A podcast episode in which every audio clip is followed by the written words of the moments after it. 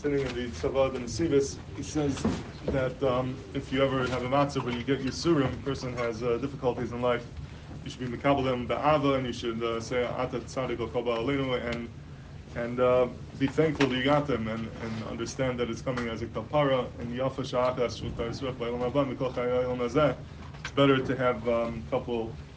minutes or whatever amount of time of your Yisurim in this world, and instead have uh, Schar and Elam Haba, not Kalila to be Mukabal, the punishment in Elam Haba. So if a person has a Yisurim, it should be Besimcha that this is allowing him to have more Elam Haba,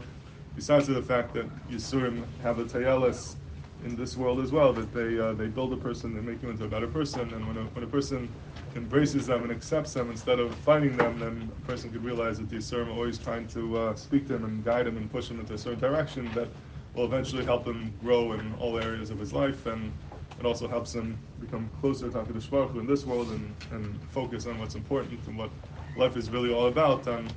on the uh, pursuit of spiritual things and not physical things. These are all some of the benefits of Yisurim, and therefore it's something to uh, to be happy when they come, to be Makabal and Simcha. The Chazon Ish used to say that if we knew the type that Yisurim does for us, we would actually daven Hashem and ask Him for Yisurim. But we're not on the Madriga to do that because we, we don't always know how to deal with them in the proper way. But at least when when they do come, we should be Simcha that we got them, and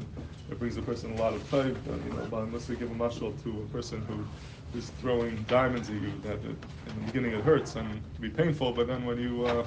after a couple of minutes and you pick them up, you realize the wealth that you have from the, all these diamonds you could collect. And that's what Yisurim is all about. It's something that it is painful, but it helps us in this world and the world to come. And if a person is Makabal and Ava, then it's not a wasted opportunity, but it's something that one could really grow from.